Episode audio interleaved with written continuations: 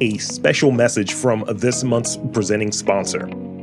Learn about Baltimore's rich industrial legacy through working galleries that explore the history of the Bethlehem Steel Mill, an antique print shop, a garment loft, and more at the Baltimore Museum of Industry, the BMI. Hours and information at thebmi.org. Also, use the code TRUTH50, that is TRUTH50, my special code, and get 50% off of admission at the front desk or use it when purchasing the tickets online. So please visit thebmi.org and make that trip today. Welcome to the Truth in This Art. I am your host, Rob Lee. PhD. No, not really. Uh, today, I have the privilege of chatting with a scholar, curator, writer of the 20th and 21st century visual art, new media, and performance of the, the Black diaspora. Please welcome Dr. Tiffany E. Barber. Got the E in there. Welcome to the podcast. Right. I gotta I gotta rep the E. It's a um it is a family name that has been in my family for generations. It was a first name and then it became a middle name. So it's a middle name that I share with the last three generations of women in my family. And then there it, it the the farther back you go, it turns into a first name. So yes. That it's it's really funny when you are able to dip back and look at the I guess what's the word etymology of your your name or have you, and I learned that my actual surname had an uh, an extra letter attached to it uh, so that was a that was a whole thing. Um, and uh, I found that out, like, cause you know, black folk, you you have like, how far do you want to go down this tree? It's like, huh, I don't, I don't know. I feel like that's a white person that did some something crappy in here. I don't want to go too far. Right. But doing some digging, my dad was like, you know, our last name was really Atkins, right? I was like, so my name was Robert Atkins, like the Atkins diet guy. I was like, you know, he died. I'm doing this whole thing, just this whole rabbit hole thing, and I was just like, no, Watkins, it's fine. I'm just gonna stick with that. Um, and uh, and I also learned that when you do a Google search, I have Google search myself. It's a lot of CEOs with that name, so oh, uh, yeah, noted. Um, right. But enough of my hemming and hawing and and chit chatting on the uh, the names. Um, I want to get into um, one of the reasons why we're here. I wanted to talk about you. I'm talking about myself. Let's talk about you. Um, if you will, could you give us those those vital stats, that the background, and um, really describe to us, um, to the listeners who aren't dipped, describe your work. Absolutely. Um, so, as you mentioned in the intro, I am a scholar, curator, and writer. My work focuses on artists of the Black diaspora, um, I have a I have a dance background. I was a dancer for many years of my life, um, from a young age until my young adult years, I guess, my early twenties. Um, and I still dance. I still take class, and I still very much I'm very much in conversation with dancers and choreographers. Um, some of my best friends are still in the dance world, and so um, from dance, I I came to curatorial practice. I thought I was going to be a director of a site-specific dance comp- uh, dance festival or something, and thinking about dance and publics and publicness and um, performance. And so I ended up um, moving to LA. So I went to school. I went to college in, in New York at the Ailey School. So it was a very classical ballet, modern, all forms of dance, but mainly classical ballet and modern. Um, and I mean, by classical modern, I mean Lester Horton technique and Martha Graham technique, and um, some other major players in the in the concert dance world, the modern dance world, and so left that behind and moved to LA, sight unseen. I had never been to the West Coast before, and I was like, "This seems like a great adventure!" Yay! and um, that was 15 years ago, 16 years ago, and at that time, the contemporary art scene was really starting. To, there was starting to starting to tip a little bit. Sure. Um, there hadn't really been a robust contemporary art scene in LA before that. Um, there were pockets of it, and there's certainly histories that have been excavated by folks like Dr. Kellie Jones, and especially in the Black art space. Yeah. Um, but I was really informed by that experience of, of living in LA and liaising with artists and curators and gallerists and um, I worked in the public art world and doing administration, and I was doing cur- my own curatorial practice or own curatorial projects independently. And so got really into that and thought, oh, you know, maybe I want to do this institutionally. I don't know, but let's go get a PhD. And so then I moved back to the East Coast um, to Western New York, Rochester. Yeah. Did my PhD and kind of tried to figure out how to bring all these things together dance, curatorial practice, art history, um, and a focus on Black artists. Um, and yeah, so that's really, that was really the journey.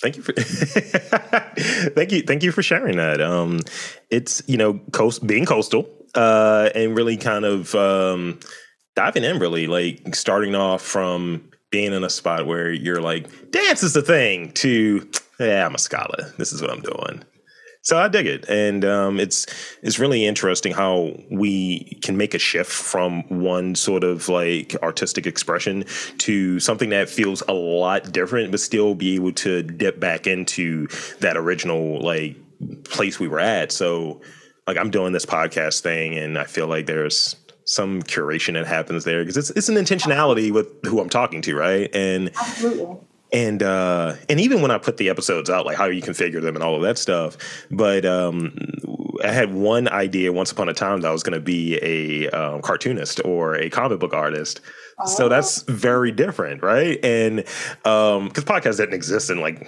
the early 90s and Right. uh sure like talk radio did but uh, in recent years, being able to do this, it inspired me to kind of dip back into the comic world, and I now write a comic versus drawing it and doing all of the other stuff. Oh, very cool. Yeah. Yeah. I've been able to, I still write on dance. I, like I said, I still take class. I actually, before the pandemic, um, was part of a West African performance ensemble Nice. in Philadelphia where I lived. And um, it's been really wonderful to stay connected to dance. I mean, it's been such a big part of my life. And so, um, and in, in terms of art history and museum practice, um, the, you know, um, museums and exhibitions have really started to embrace dance. You know, there's this whole phenomenon of dance in the museum, and so thinking about embodied practice, performance, um, and these histories that are um, born out from visual art practice, but also that in, in a lot of ways predate.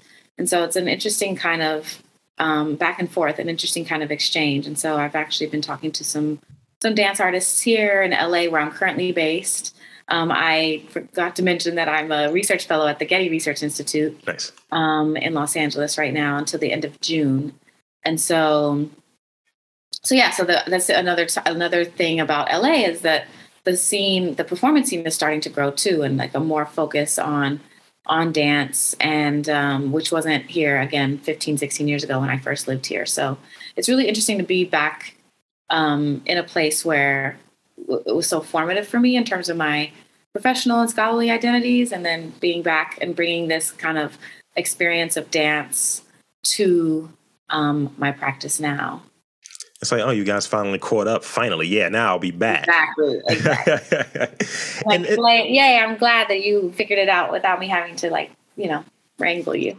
that's that's one of the things that I, I hear when it comes to to this thing. Like I don't know if like I'm based in Baltimore, I have so East Coast. You enjoy enjoy your West Coast sun or whatever. i know right Uh, but I, I would hear from from different people because I'm starting to branch out and, and, and work with different markets. I've uh, got a tour I'm setting up in Austin, and um, probably going to make a West Coast tour. I'm not quite sure where yet, but doing a little bit of a West Coast tour and kind of get dipped in to see if maybe I can branch out and do another like sub series of interviews and. You know, I, I hear from different people like, "Wow, you're you're good at this." And I was like, "Thank you." It feels almost a little backhanded, right?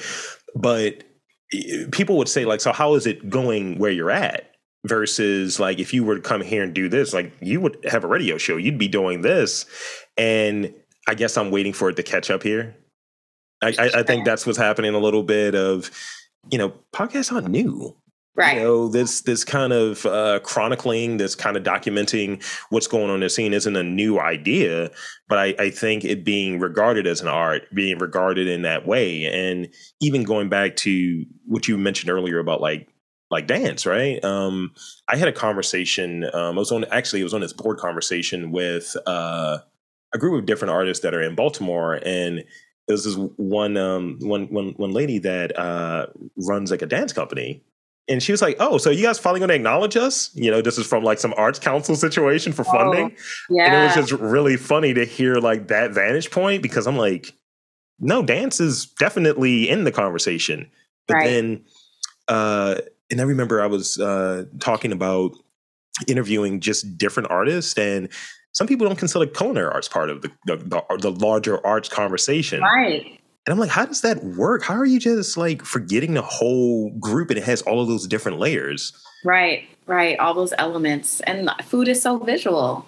Presentation mm-hmm. and then multisensorial, obviously. So yeah, it's interesting mm-hmm. the the kind of silos. And I find, you know, I encounter this in art history and it's um even in the museum world too it's like you know this preconceived notion of what like you know what exhibition is supposed to be like exhibition display and you know how we're supposed to think about art and our encounters with it. And um, i just don't have that experience because i came through it i came to art history through completely different channels mm-hmm. um, through through making right? Through making dances through making exhibitions. And so i'm really interested in in that and making as a space of learning making as a space of knowledge production.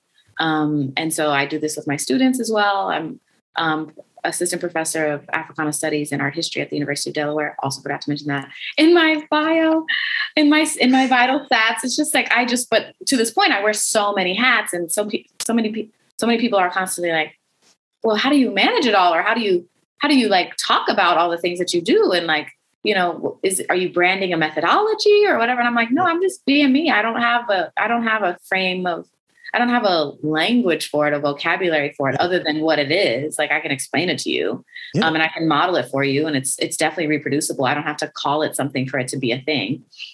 Um, but it's this, it's an interesting these kinds of silos and these like I these kinds of preconceived notions about what art is and what it can't be or what it isn't or what it shouldn't be. And um, so yeah, so I, I I understand. I also think that um, these smaller markets, Baltimore, I grew up in Oklahoma City, Philadelphia, even, even though it's closer to New York than Baltimore is. Um, even Richmond, Virginia, where I've also have um, a curatorial project that's going to open later this year, and Ooh. Charlottesville, where I spent a little bit of time, and so these kind of smaller cities. St. Louis, I also spent time there doing some curatorial work um, a few years ago, and so these kind of smaller cities, these smaller markets, are slow on the uptick, but they're also a lot that also means that there's a lot of room for growth. It just you mm-hmm. might the ceiling at a certain point, which is what sounds like what's happening to you. You're like, okay, I have done, you know, I I created this space. Yeah. It's a vibrant space, and now I want to grow, and the city doesn't isn't doesn't have the capacity to help you get to do that. So you're kind of outgrowing, and so you have to move around, and then yeah, hopefully Baltimore will will expand and, and be able to um, to support you when you when you're ready to return or like you know when you want to continue to have your home base there but i think there is something to these smaller cities like being able to be nimble outside of these mm-hmm. um, larger cities and larger institutions um, this is something i've been thinking about in terms of like the value of of um, kind of being a non-traditionally trained art historian is like i operate outside of the mainstream and i'm drawn to projects and artists that are also doing that same thing as like oh you know I didn't go to art school or yeah. um, I did, but I did this completely different thing with painting that I was taught, you know, or something like that. These kind of innovations, I think that these smaller cities are ripe for that too. And I, I, yes, and I, I, think one of the things that happens there in Baltimore, like you know, Baltimore is going to be home base, and I think that I have that. I have this desire that I this well, I have this idea that I work with that I think sums up a lot of things and it simplifies a lot of things for me. People just want to win you know, and I want to yeah. be right in this assessment that I'm going to make it big here. But there is this side of, mm, I'm to come back with tiny glasses, big scarf, act like I don't know anybody. It's to be great. so there's that side of it. But I think one of the the benefits, if you play it right, in a, in a smaller market, smaller city, or what have you, things are accessible and you can kind of grow it. But it's like, all right, maybe, and I think what my aim is bringing Baltimore to those other markets and bringing those other markets here. I'm, I'm trying to be a magnet in that way. I think is mm. kind of that that angle there, and um, see what happens. Um, so with that, I, I want to move into this this next question because you you said some things in there. You you now have my spider senses going off, uh, which is great. Um, so tell me about some of your creative influences, or just like what really pops because you are doing everything. You said you wear many hats, but you have the big hair, so I don't know if that hat is going to fit. Hats don't uh, fit. They don't fit. You're right. I'm bald, so I can just wear every hat and I can just do my thing. But in wearing in wearing many hats, um, let's say from a curatorial standpoint, right? Mm-hmm. What what really pops for you as far as like an artist you want to work with? Like, really, what sticks out? Like, you know, that non-traditional thing. That's I, am feeling what you're putting down there. Um, but what really sticks out is like, oh wow, you use that? You made that out of an old door? Like, what are you what are you doing? You know, what, what's that for you? Right. So I do a lot of studio visits and I have a lot of conversations with artists, and I'm always like, I really value hearing how artists think what I um, am most drawn to is when artists are in their studios solving problems and you can see that in the work like you're like oh i see you moving through these issues and kind of tackling them in these ways whether that's materially or conceptually aesthetically formally whatever but i'm just i'm always interested in i'm always drawn to the artists that are really um, thinking on their feet and mm-hmm. thinking with the objects that they're making instead of just being driven by market demands or like oh i have to sell work or you know black is black is in black is in vogue. So like let me just you know run this formula. I'm really not interested in those kinds of in, this, in those in that kind of work. It's boring to me. I'm like this is very shallow and narrow and um, i know there are a lot of people in the curatorial space and in the art in the art world and that are about that. And you know that's a different take. That's a very kind of like you know, I want us all to win and I want us to get our coins too, but I'm also interested uh, is it good? Is the work good? Yeah. like does it have legs? Is it is there something here that's that's rich and textured and nuanced that can grow and develop and kind of spur into these other way spur into these other realms and worlds that's the stuff that i'm most like excited about i'm like ooh so i i know when i when i'm interested and i know that it's it's also kind of a an intuition thing like yeah. if I'm in the studio with an artist and I'm having a conversation with them and they're they might say something like, "Oh, this is a key word that I've been thinking about for myself." And I'm like, "Oh, that's interesting." Well, have you thought about it in this way? Because what I'm seeing in the work is this, and then that unlocks something for them, and they're yeah. like, "Oh my gosh!" So I love that exchange and that back and forth, and being able to think with honestly to think with artists rather than just calling people up and being like, "So what what what work you got for me? I'm I'm making a show. Want, you're, a big, you're, a name that I you know I want to have in my camp. So like, what do you what can you send me?" Yeah. And it happens all the time, and it's just so it's so frustrating because I really think that there is a quote unquote art like you were talking about in terms of how you put together interviews and who you just who you decide to talk to, who you want to reach out to and cultivate as a as a collaborator in this series in this podcast series it is that. It's like it, there is an art to that. Like you're paying attention you're being intentional about who you're um, who you want to be in conversation with. And i think that that kind of care literally the root of, of curate yeah. um, is is really important. And it's getting lost because of social media influencer culture and all of this stuff. And you know, if you have this many followers, then you must know what you're talking about. Or if not, you are at least a platform. And so that'll that'll get people in the door. And yeah. and oftentimes I go to shows where that are curated by influencers and I'm like, oh man, this work is bad. Or like this vision is terrible. And it's like, oh, this is a poor, poorly executed. So I think you know, there's a technique. I mean, going back to my yeah. dancing, I'm like, there's technique, and I care about that. no, that's that's that's huge, and I, I think yes, um, there is some care that's attached to it. There is. Um, you you want to make sure that you're having a a meaningful and good intellectually satisfying because I, I, I joke with people that this podcast is as much jewels and gems for me as it is for the listeners and on occasion I've learned about myself on having that conversation with someone. Right. It's like, well, I feel like this is what you're doing. Damn, I didn't know that. That's what I'm doing. Word. Right, right. And, and, or being able to share that that observation I may have for for their work or what I'm seeing. And I I've joked with people because I think being in this spot of being kind of this outsider, kind of fringe person, and mm-hmm. There are certain things that I reject. Uh, like I kind of started rejecting the notion of podcaster because it's, it's become a little deprecated because mm. everyone with a microphone suddenly is a podcaster and most of them are good. Ah. Uh, and, and, I take professional curator. Everybody wants to be an Afrofuturist. Everybody wants to be a podcaster. Everybody wants to be an influencer. And I'm just like, oh my God, we can't all we're, we're going to be friends because I've I've said that these these are rants that I get into, and I've you know talking with folks about like grants and funding and so on. I was like, you'll see where you fit when it comes to certain things you've applied for, and you know I joke with people. I was like, don't people of color yourself out of black dollars. Let's just keep it funny. Right. And not to be like exclusionary or anything, but also this is the language that the people are handing out the money are using and how do you describe yourself? Is it earnest? Mm-hmm. if you're using that terminology or these different words fine but make sure that's that's true for you not just this is a buzzword this is a keyword search. Don't seo yourself. Exactly exactly no it's so necessary this rant was brought to you by juice yeah i am often yeah i'm i am i really understand where you're coming from so you've been asked to do many lectures, podcasts like like this one, this this great podcast. This is not like anybody else's podcast, uh, and, and, so on. So tell me about and and don't get caught on the word here, but tell me about the experience of having influence or being asked for your opinion, the the good and the bad of it.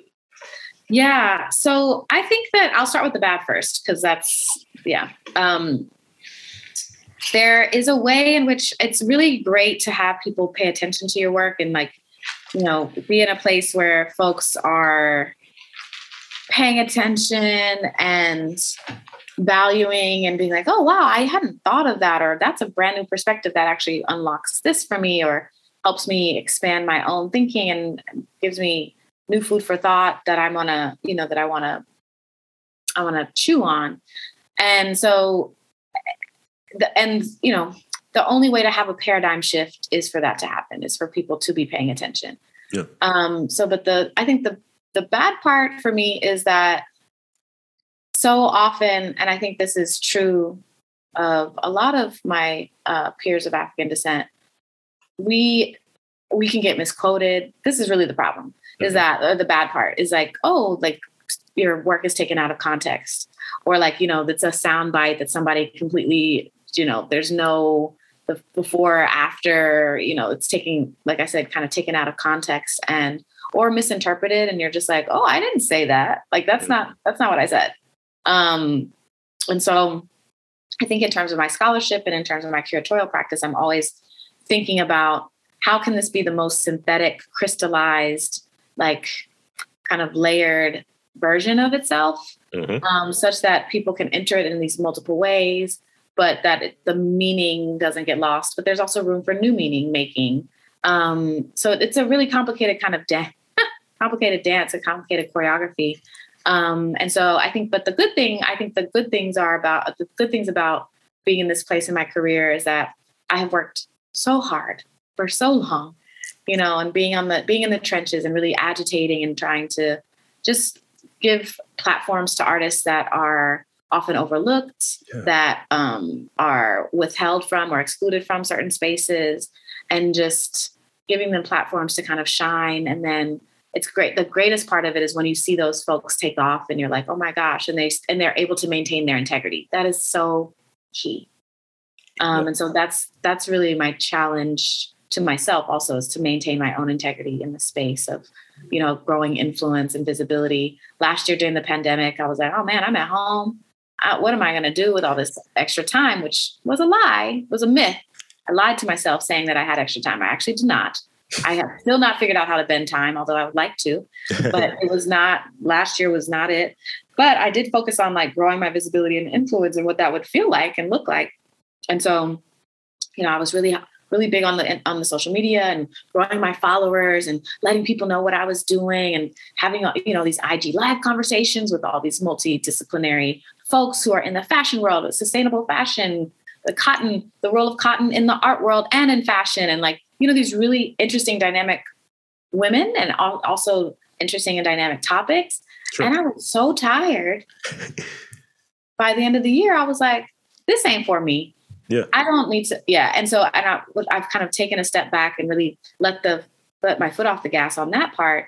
And the wild thing that that is really interesting now is that the influence is still being rewarded like my quote unquote visibility and influence is still being rewarded in all these really interesting ways. Like i'm um, being recognized by institutions that would have never looked twice at me 10 years ago when i've applied to them before for research fellowships and stuff. And now i'm winning like writing prizes from them like and stuff like that where i'm just like okay. So really just like staying focused doing the work maintaining your own integrity and doing it because you really feel like you have a voice that needs to be shared or a perspective that needs to be shared. And something i tell my tell my friends and artists all the time is we don't need these these mainstream or non-black institutions to validate us you know?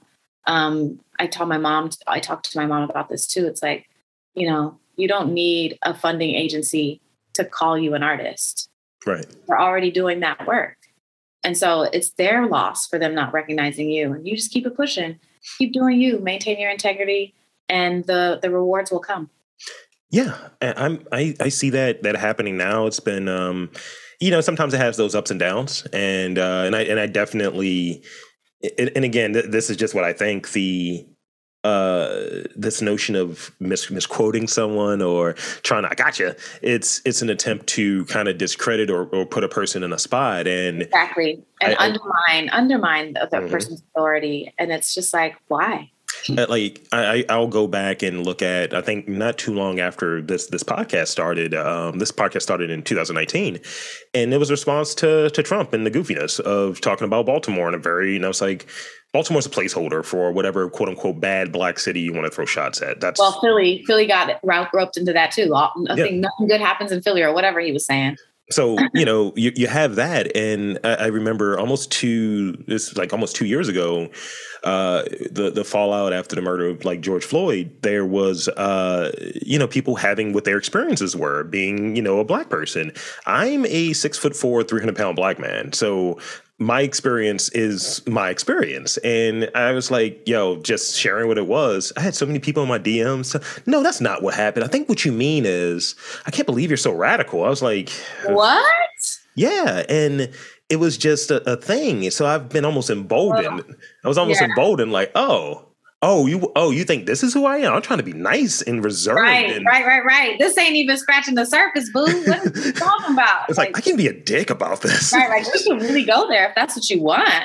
And and you know, and I actually called it out because a lot of these things happen at a Catholic institution, mm-hmm. and you know, all of these people who are in these roles that we're all unified and so on. I was like, they were making it very challenging for me, and that was just mm-hmm. the experience. I didn't call anybody out on it, but really just saying this is what it was. And folks trying to change what that experience is, trying to collectively make an attempt to change what you're saying, not even misquoting you. Like, no, I feel like this is what it is. Oh, my mouth did this. Right, right.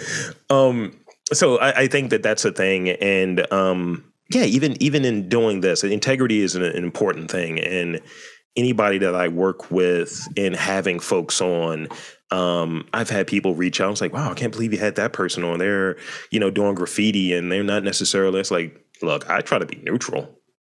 You know, I try to have a conversation with anyone and I pride myself on that versatility. Right. And it's just interesting when I get the most feedback mm. of I, I, had like a week when I had people on who are in this developers realm.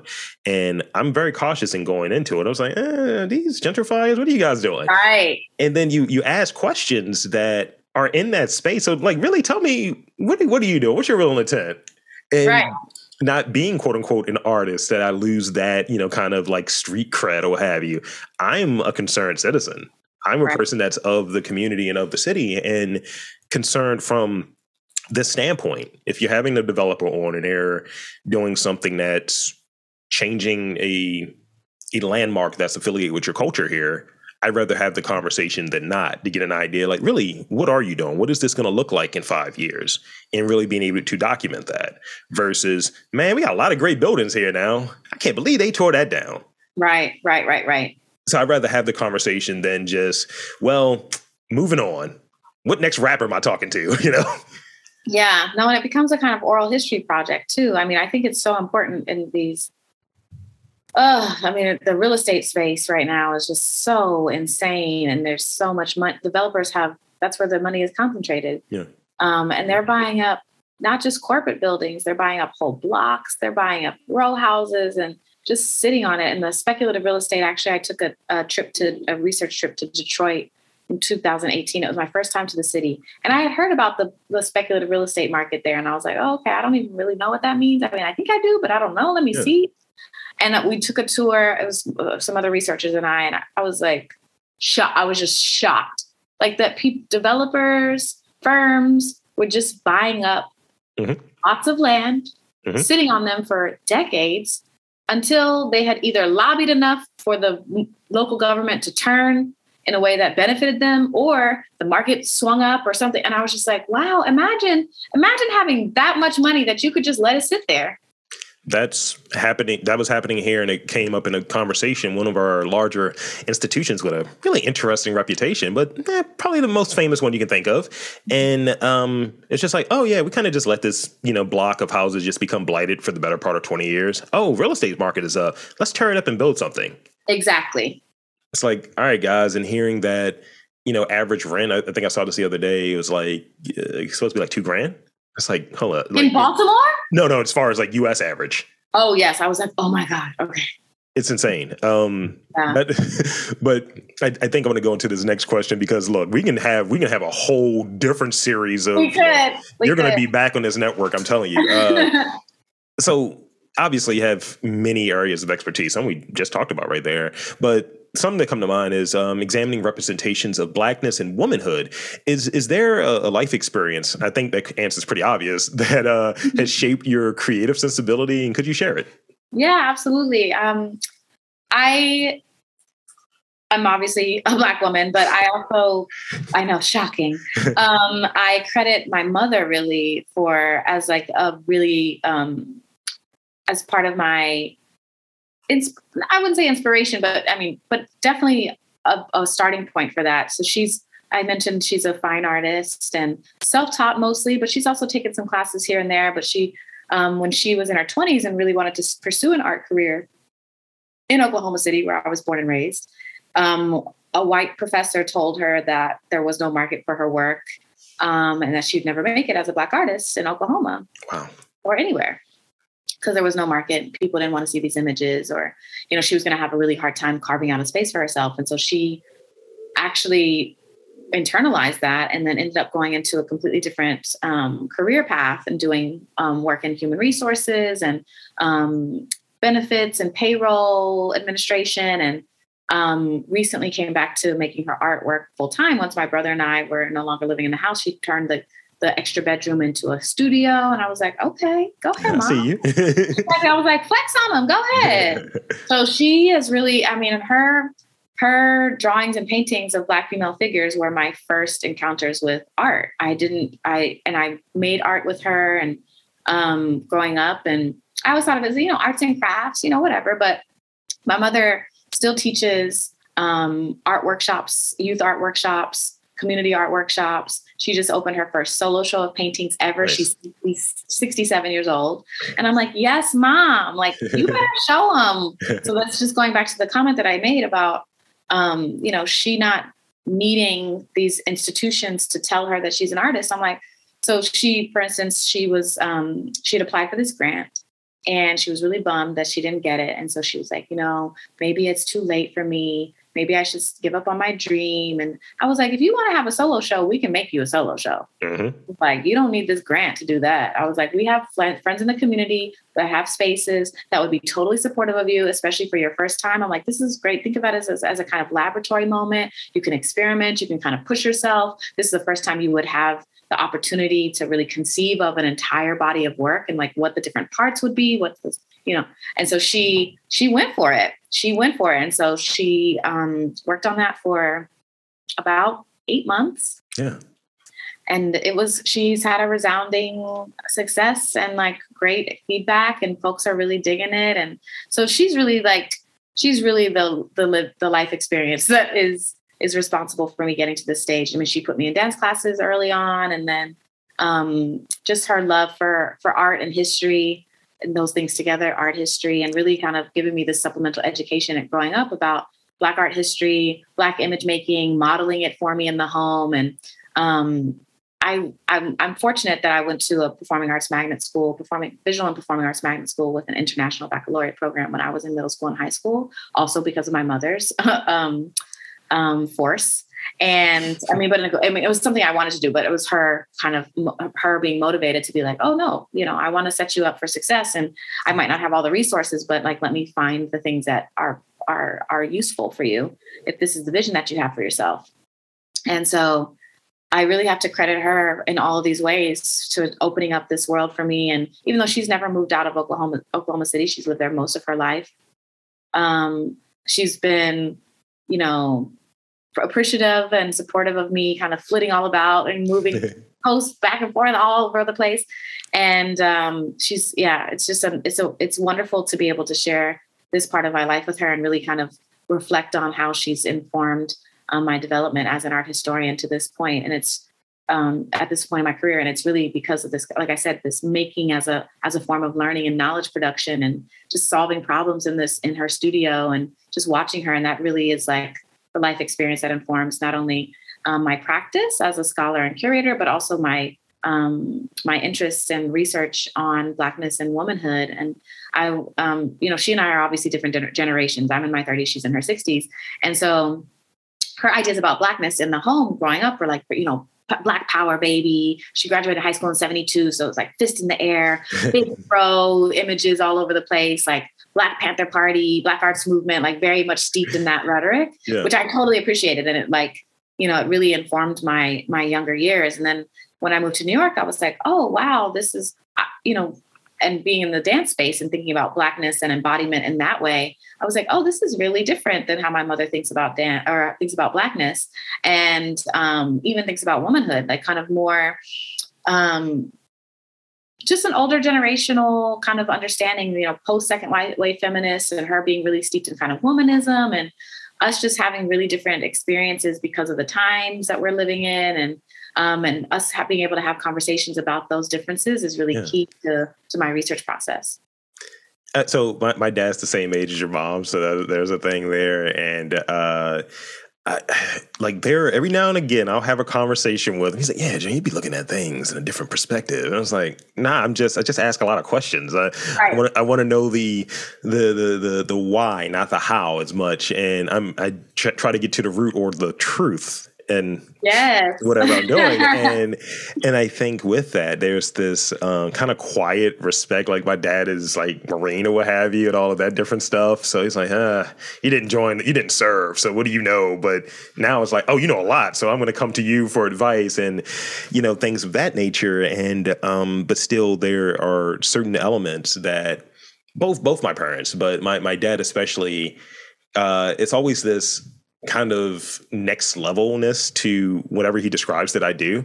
It's like when I had a job at like Verizon back in the day, he met someone. He's like, "Yeah, my son, he runs Verizon." It's like, I think Lord Telephone runs Verizon. What are you saying? Or uh, even now, um, you know, he'll tell people about the podcast, and it's like anyone that does anything creative. And it was one that was like so creepy, but he was just like, yeah, you know, my, my son has the best podcast in Baltimore, and you know, you just got to check it out. He's doing great things. Eh, he might he's, okay. he's, not embellishing, but uh, okay, number one supporter, yes, well, champion, okay.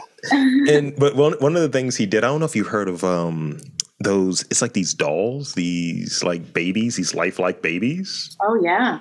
And he, um, because he he worked at like a Walmart or what have you, and he encountered a person that makes those Oh. And he was like, Would you want to interview them? I was like, No, absolutely not. I'm terrified.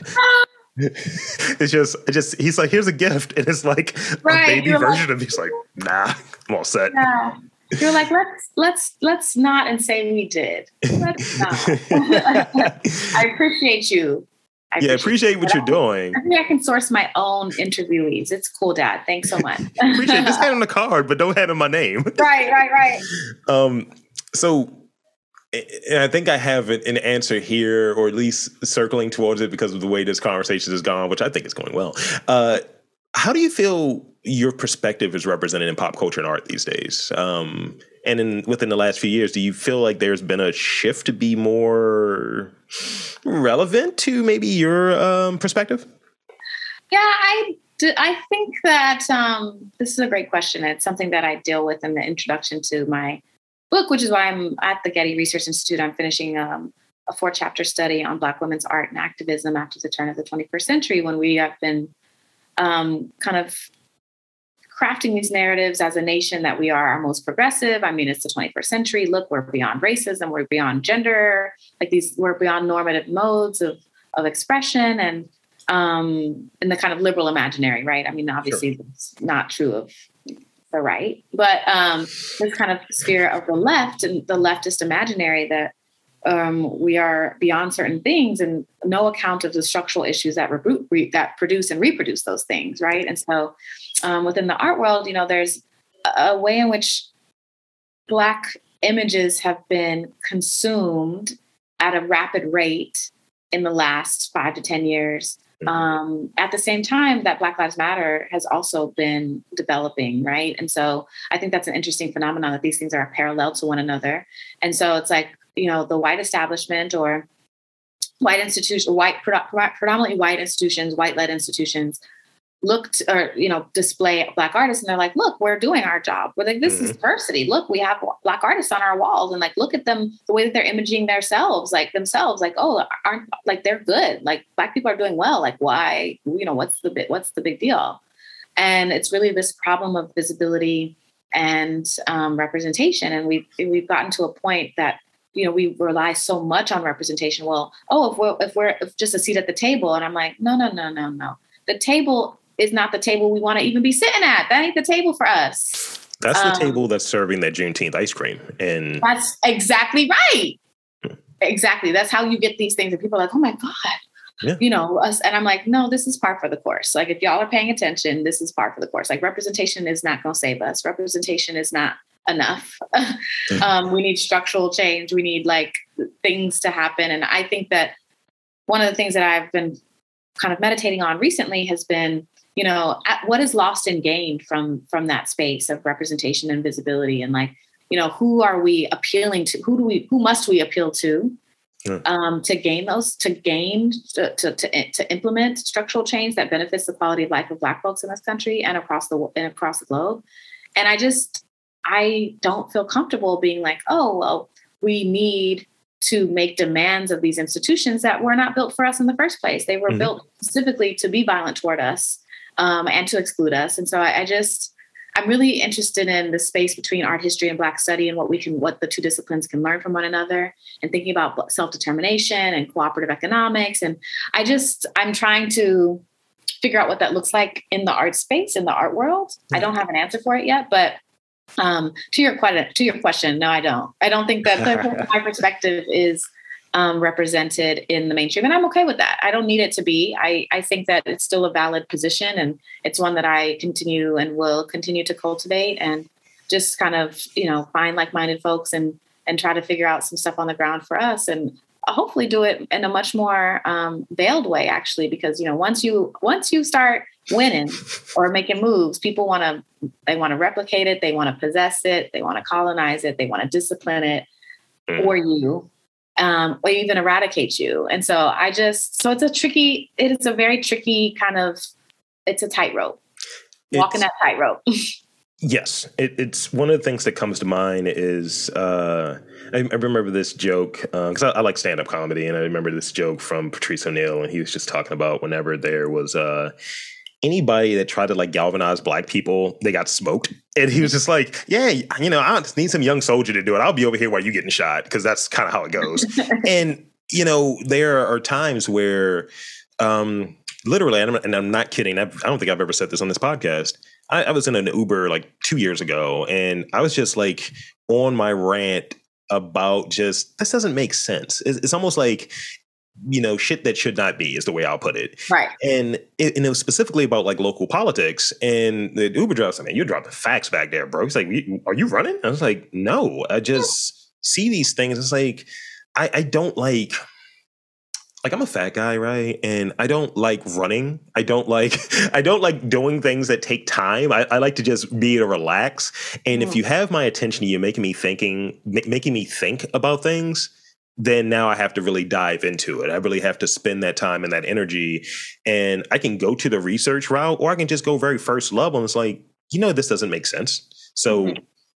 I, I, will just throw this out um, in terms of like perspective, right? Where my background was in marketing. Mm-hmm. So, you know, consumer behavior and things of that nature. And right. I was like, we these things that are catchy and these things that are cool to say. I was like, sure, you need a better PR person. You know, when someone says like, you know, defund the police for sake of argument, right? It's like, no, I think what you mean is, and I'm not saying like free branding this, like literally you take money from the police and put it other places. Because people just hear you're taking right. money from the police. Right. Like, no, here's this chart that says civil rights and education, but specifically in Baltimore, is like the lowest line items on the budgets take some money from the police and put it in those areas. Maybe that'll fix some of these issues. Right. And exactly. With a city that's eh, almost 70% black, that's baked in. Right. But hey, Right. no one asked me. You know, that's that's kind of how I look at it. So when you see, in terms of pop culture, when you see like propaganda and you see things that have been around for, I, I'm- remember I was watching like Tubi. I don't know Mm. if you that free network, and Mhm. I was like, man, I remember Hunter. My dad used to watch this back in the day, and I was like, oh, yo, why is every black dude on here jive dude? I was like, right. okay, I have to watch it with this kind of perspective. And I used to do a podcast called Unofficially Black, and I would I had this segment called Great Moments in Black Exploitation. That was the only way I could Mm. let it come down. Mm. And you watch it and you're like, no, this has been this perpetual sneak dissing. And part of it is who was in his right who's in the writer's room and what they're going for. But you still see it and it's more refined and it's more, in their opinion, more nuanced. And going back to I think the thing that you touched on so well, because I feel like I've gotten smarter in this episode, um, is that we have this conversation about seat at the table and people throw that out there like that's something I should be looking forward to. right. Exactly.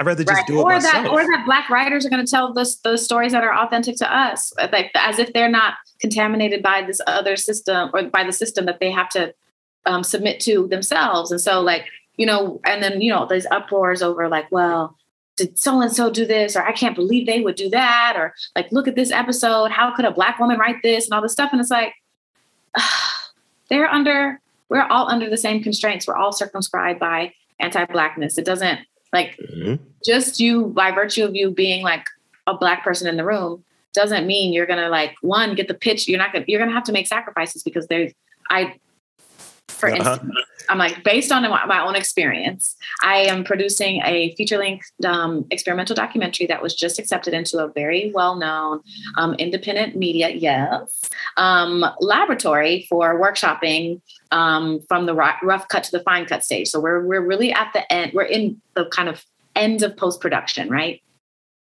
this is a predominantly white space. Mhm. The film is about the intersection between gun violence and gentrification, Mhm. Timely. told, told through the eyes of a black mother whose son was murdered.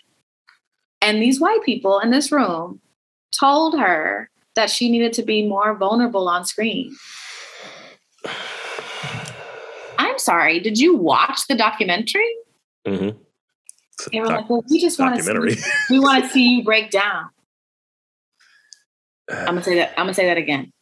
We want to see you break down. well, you know, black women don't feel pain, so let's just, you know. They were like, you're recreating the strong woman stereotype. If you, excuse me, what? First of all, what you know about it? First of all, and the structural conditions that have produced that start that stereotype. Number one, own your shit, not mine. Two, how dare you demand Uh huh. that I perform being undone when I'm fucking on screen crying, talking about my son not being here anymore and me trying to recover his presence in all of these different ways, in these poetic ways. We're not reproducing details of his murder for obvious reasons. We're going against the true, true, true crime genre and the, how popular it is. You know, Mhm. so much of the media space right now is true crime, reveals. We want to know the, de- the gritty details of how this person Yeah. you know, met their end or whatever. And I'm just like, we don't need that for Black life. No, we, we, We, we've had we live it every day. Right. We live it every day.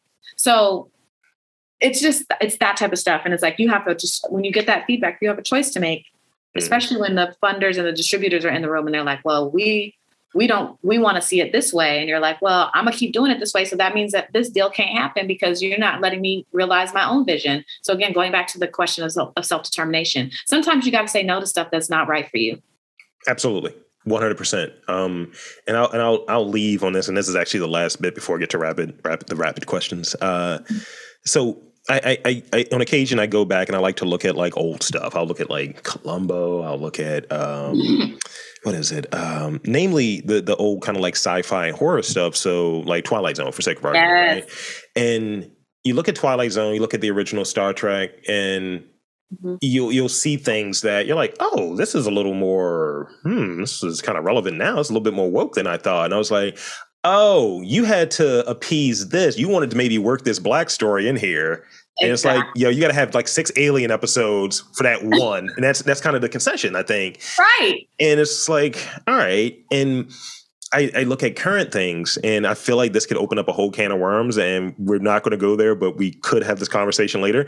Um, I, I, just remember watching um, Lovecraft Country and it, it, it, was like, you know, the, you know, White Dude wrote this, right? This was something right. that was like a non X Files thing. This didn't, I was like, all right, cool. We got a black person running it.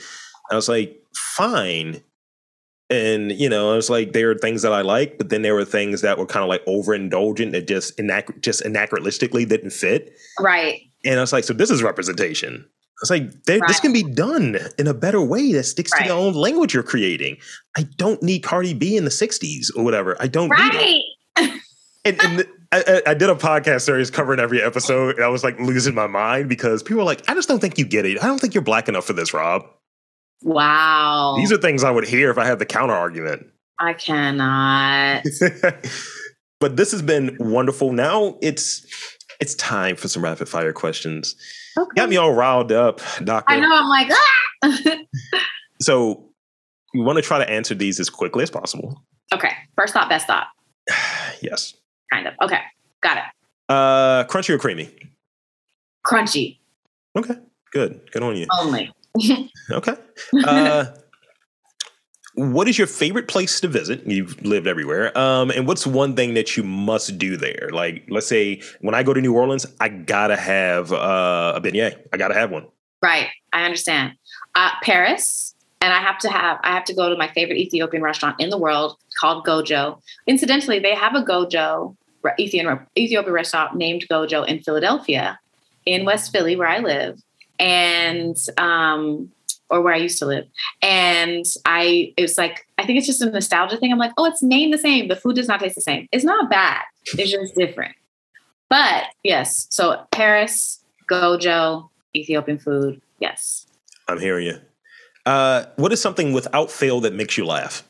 Oh, somebody falling. That's so bad, but it just the thought makes me laugh now. Damn. See, I'm like, oh, and you witness a trip, like you witness a, a, a mistake that doesn't hurt anybody, but you're yeah. like, oh shit, like, oh, you thought you had it. I even do that myself. I'll trip on the sidewalk, and I'm like, girl, really? The sidewalk just came up and had you. What happened, girl? Yeah, it's it, it, never fails. I'm always like, I'm like, but wait, are you okay? Ooh, that's why I laughed.